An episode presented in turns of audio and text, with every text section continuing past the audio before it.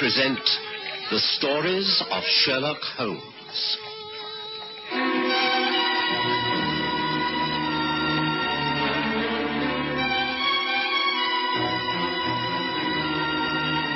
The Beaumont Affair.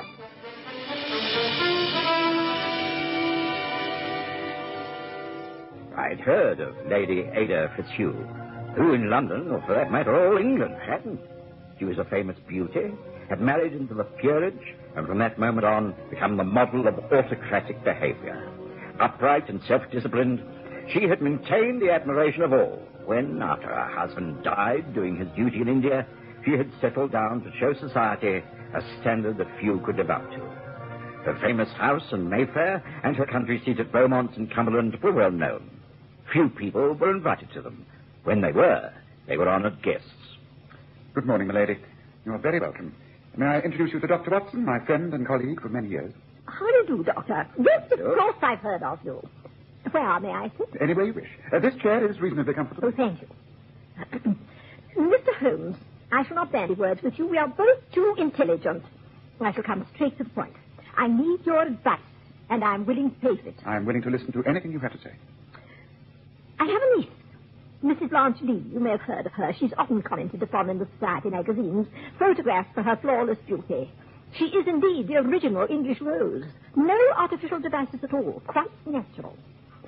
I'm very fond of her, although I think she's made a dubious marriage. However, that's not the point.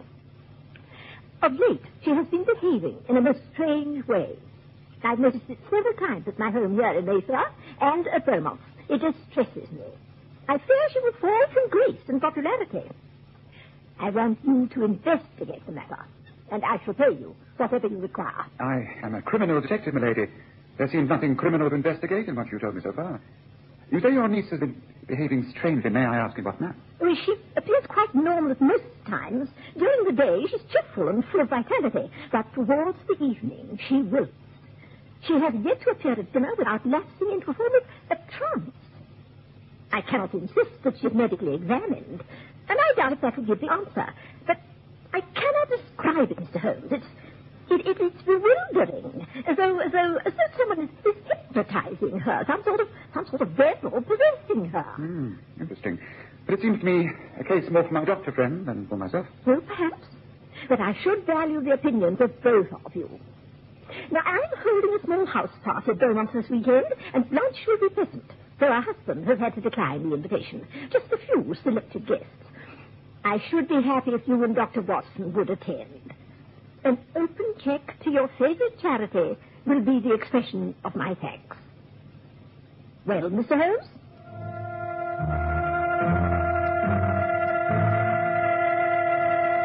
I'm sure that had I not been present, Holmes would have rejected Lady Ada's invitation.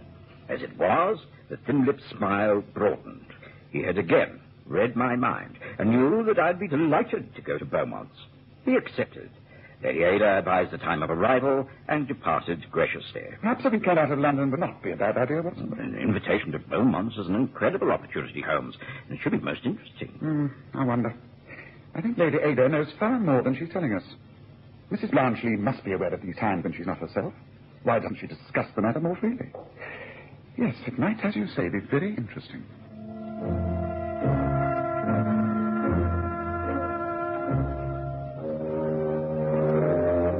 All preparations were made. We caught the northbound train on Friday morning and arrived at Beaumont in the late afternoon. Lady Ada had sent a carriage to the station, and after being shown our rooms, we went down to the great hall where tea was being served, and where we were introduced to the other guests. Mr. Roland Dean, Hello. uh, Count Carl Minchner.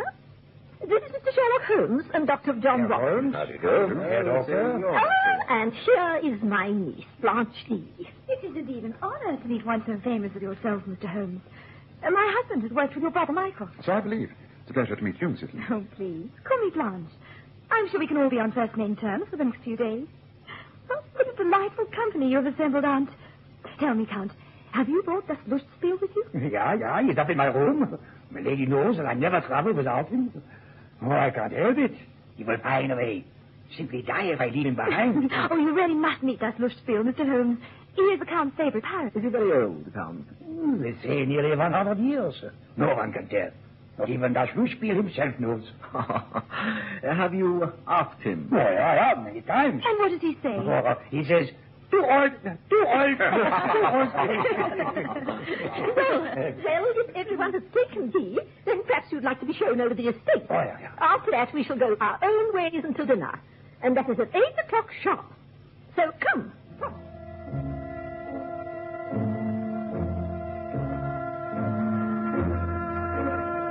The Beaumont estate was breathtakingly lovely, and I enjoyed the hour's walk. I had no time to speak privately with Holmes, but I could see him eyeing Blanche Lee quite keenly. She was indeed the most beautiful woman. Tall, slender, with black hair, and the bluest eyes I'd ever seen. She was aglow with health. And yet, when we sat down to dinner, a subtle change slowly came over her. From being beautiful, she grew to old and disagreeable. Her dazzling smile vanished, and when she answered a question, her lips drew back in what was almost a snarl. Everyone noticed as the meal went on. Would anyone care to ride tomorrow? Oh, I would, Lady Ada. I always enjoy taking the horses out early. Uh, Count, what do you say? Oh, my horse riding days are over, I'm afraid. What of you, Blanche? We've ridden out early before. Come with me. No. We needn't go early. Any time you like. I said no, and I mean no. But- Excuse me. Blanche! Blanche! Are you all right? Blanche, my dear! right. Just leave me alone. Leave me alone. We were all horrified. Of course, the rest of the meal was a fiasco. Lady Ada did her best to set us at ease, but we were glad when it was over. Blanche had locked herself in her room, and there was no chance of me examining her. I hurriedly consulted Holmes. What do you think, Holmes? What caused that sudden transformation? I don't know. As a medical man, what do you say yourself, Watson? I hardly like to suggest it, but I can only think that the lady takes drugs. Mm, here's my own impression. But have you known any drug have that effect? No, but there could well be one. You know, I'm a general practitioner, Holmes. I'm not a specialist on drugs. What can we do? Well, nothing for tonight. Tomorrow after breakfast, I'll speak to Lady Ada. The first opportunity, I shall need to search Blanche Lee's room and all her personal effects. There must be something there that will tell me what I want to know. With that, Holmes retired. I didn't know how well he slept, but I had a very troubled night. I simply could not forget the scene at the dinner table. In the morning, very reluctantly, Lady Ada agreed to Holmes' plan. Blanche had risen quite early. She appeared to be quite her old self and had gone off riding with Roland Dean. Lady Ada showed us to Blanche's room. This is Blanche's room. I. I don't like to do this. It's wrong to search another person's belongings. I believe in this case it is justified. Uh, tell me, who has the rooms either side of this one? Roland Dean has the one on the left, and Count Minchner the one on the other side. Count Carl Minchner and his parrot. Yes. Yes. There's no connecting doors and no common veranda. Hmm. So much for the geography. Now to the examination. I must ask you, Lady Ada, to let me proceed upon my own. Do not touch anything. Watson knows my methods. Just leave all this to me. I'd seen Holmes search a room and its personal effects many times, but I'd never known him be more thorough. Every article of clothing, every item on the dressing table, including jewelry, was subjected to close scrutiny through his powerful magnifying glass. Eventually, he rose, appearing more satisfied. Hmm. Well, I think that's all I can do at the moment. You will see that this investigation remains secret, will you not, my lady? Oh, of course. For my own sake as much as yours. Have you found out anything that will help us, Mr. Holmes? Perhaps, perhaps. Will you excuse us now, my lady? Come, Watson, I need a walk in the garden. And there we shall try a small experiment. An experiment that could well solve this whole mystery. And may I lead the way? Sherlock Holmes led the way out of the house and into its grounds. He paced the lawns thoughtfully, occasionally looking up at the room he'd just been searching. Then he chose a small summer house by the lake and motioned me to sit near him. Sit down, Watson. Sit down. Well, Holmes, what's this experiment you wish to carry out? Uh, what am I to do? You are merely to stay here with me, Watson. Stay by my side, and whatever happens during the next few minutes, do not call to aid. Keep silent and watch over me. Remember, do not let anyone witness this or know of it. Just stay with me. Note down everything, and wait until I give you permission to walk back into the house. Do you understand and promise me this? Well, uh, yes, yes, of, of course. Very well. With that, Holmes began rubbing his hands together and then smoothing his lips, moistening them with his tongue and breathing quite heavily. Slowly, a change came over him. His eyes lost their usual keenness. His jaw sagged forward. His whole complexion changed. It was exactly as Blanche Lee had acted at dinner the night before. I couldn't believe my eyes. Holmes. Oh, Holmes, you all right? Yes, course I'm all right. But this, you... You look different. You sound different. Now, now what's happened to Very you? quiet. Mind your own business. Holmes, this is dreadful. You look like a man possessed. I, I, I can't just sit here and watch this happen. Look, I'm going to help. Someone must be told. No, all right, no. Do you understand? Didn't you promise me, you fool? But, but What has happened? Surely you can tell me. Let me help you as a doctor. I should will you not be patient?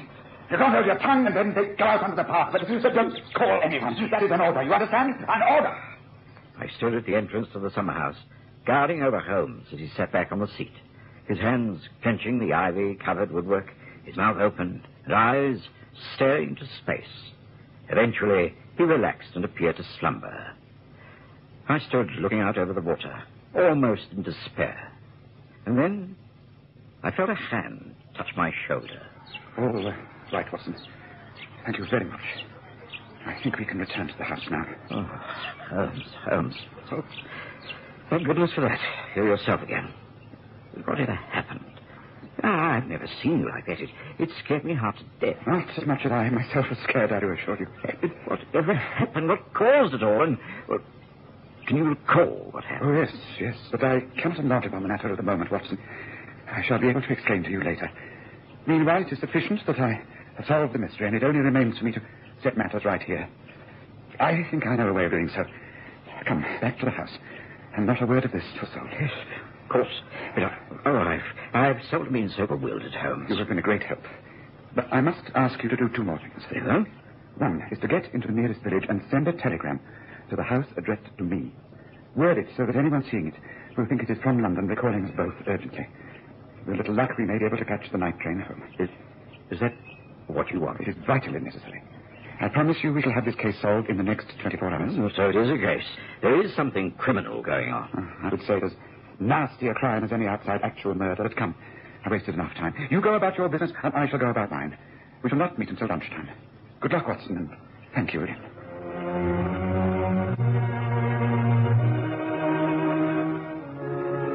I did as Holmes requested. I found a post office in a nearby village and managed to make sure a telegram would get to Beaumont's that afternoon. Then I found Count Karl Minchner. I found he was a great authority in all kinds of birds other than parrots, and so it was easy to get him to walk through the woods identifying bird calls. We returned to the house to find Lady Ada in a state of great concern and confusion. Count, Count, my dear Count, I, I, I really don't know what to say to you. What's this, Rose, milady? What is the matter? It, it, it- it's your parrot. What? It is Das Lustspiel. What has happened to him? He is not hurt, injured. Oh, no, no, no, no, nothing is wrong with the bird. It's just, that- it's just that, oh, Blanche, Blanche, my dear. What on earth is the matter? Why are you looking so distraught, Aunt? Count, what is wrong? We've had such a lovely morning. I, I, I hardly like to say this, but, but, but Das Lustspiel must have got out of the Count's room and, and somehow flown onto your balcony and entered your room, Blanche. He, oh, he's made a terrible mess of things. Quite a lot of the brightly colored materials have been torn, and the dressing table is in complete disarray. Oh, please, please, you must come with me and see for yourselves and, and well, let's hope that there's nothing missing, jewelry or anything of importance. So come quickly, quickly. I nothing. Well, it's certainly a mess. But I don't think there's anything missing. There might be a few trinkets, a, a small comb, uh, the pad I polish my nails with, that sort of thing, but nothing of importance. Lustspiel, you are a very naughty boy. Very naughty, not so, yeah? Oh, really? There's nothing to make a fuss about. Don't scold him. But what I say is, the mystery, how did he get in here? Oh, Liebchen, you are too old to fly into these tricks, you know. Come, I always thought the Count was too eccentric for words. Perhaps your aunt will put a stop to him bringing such pets down here after this. Hope so. But no harm done after all.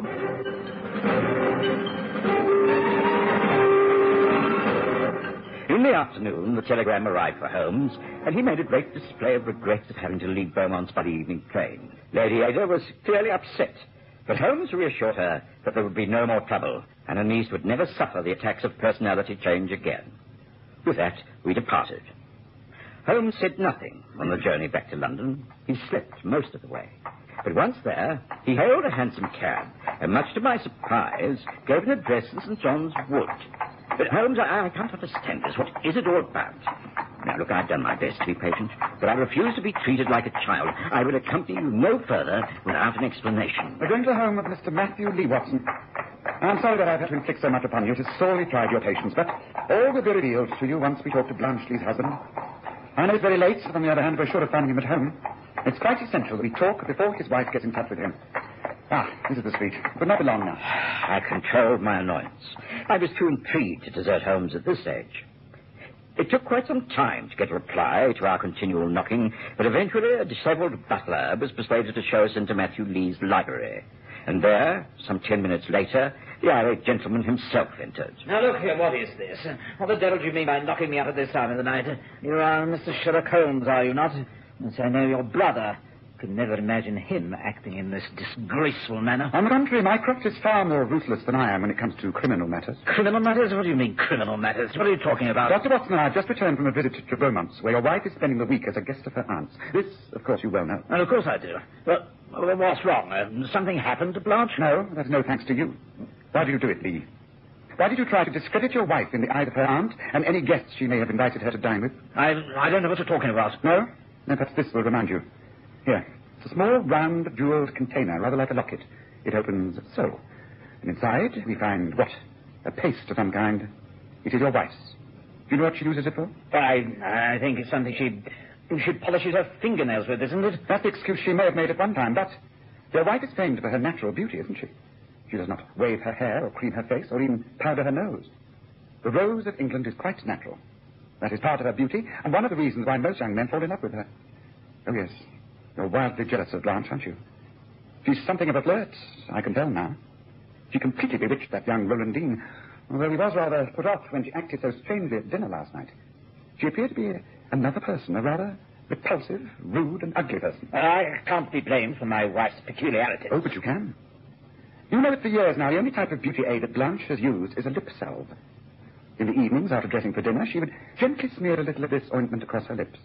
It gave them a rosy glow and prevented them from feeling wrapped and coarse. But you have often tampered with that lip salve, have you not? If this ointment were to be analyzed, the pharmacist would find it contains a rare alkaloid substance known as tyrosine. Large doses of it would induce fits, strokes, and even madness in human beings. Small doses cause irrationality, loss of memory, flashes of ungovernable temper. I know. I tested it out myself this morning. Watson will tell you that it changed me completely and for the worst. It is a foul thing that you've been doing to your wife. I judge it to be a criminal thing. I, I, I, I know. I admit it now. I, I must have been mad to, to have thought it out. I, I wanted to put an end to her incessant flirting and carrying on. I, I thought if, if she'd appear to, to be discredited in social circles because of her infamous behavior, it, it would make her turn back to me. I wanted her to appear repentant, so that I alone could enjoy her attractiveness. I, I admit that now. I, I'm ashamed of myself. So, so what are you going to do, Mr. Holmes? Leave you?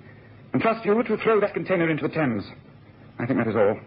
It's been a wretched story, and you are a wretched man. Come, Watson, time we went home.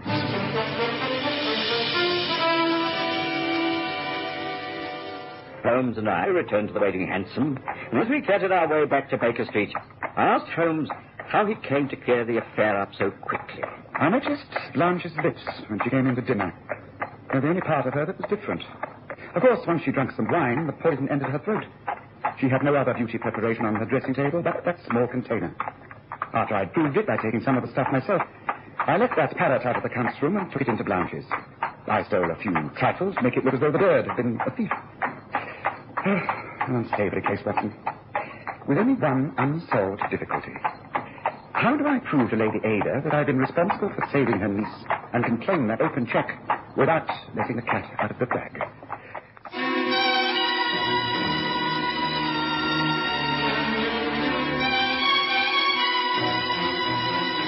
Listen again next Sunday to The Stories of Sherlock Holmes with Graham Armitage's Holmes and Kerry Jordan as Dr. Watson.